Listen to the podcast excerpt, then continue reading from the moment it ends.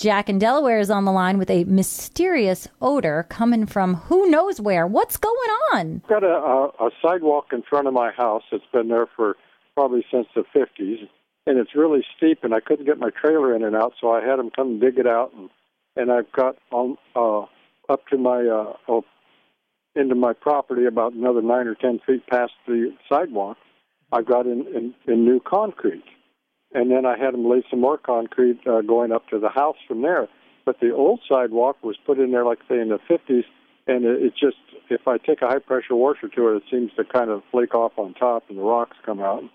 And Quikrete makes a product that we can put over the top of that that makes it look like new. But the color is color is a lot different than than the Quikrete is. Can I put white paint in the Quikrete? And am I going to have a problem with it down the lane coming off or something if I do that, just to make it match? It's just kind of a curb appeal thing. I'm not 100% sure because I'm not quite sure which product you're talking about, but there is a way to color concrete. You mentioned this is a, a surface product, so it might be uh, an epoxy or, or have some other type of, of quality to it.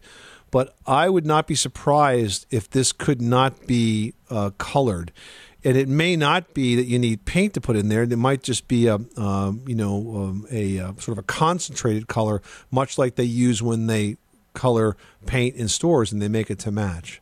So I think that if you probably did a little bit of research on the Quikrete website or wrote to their technical support folks, they might be able to give you the recipe here because it is uh, very common to have to color concrete. Well, I tried just a little bit of it and I, I mixed it up, and it was nice and thick. Like I read the directions first, and then I, I put some white paint in it, and I ended up adding it about three times until I got it till it's almost the same color as the new concrete.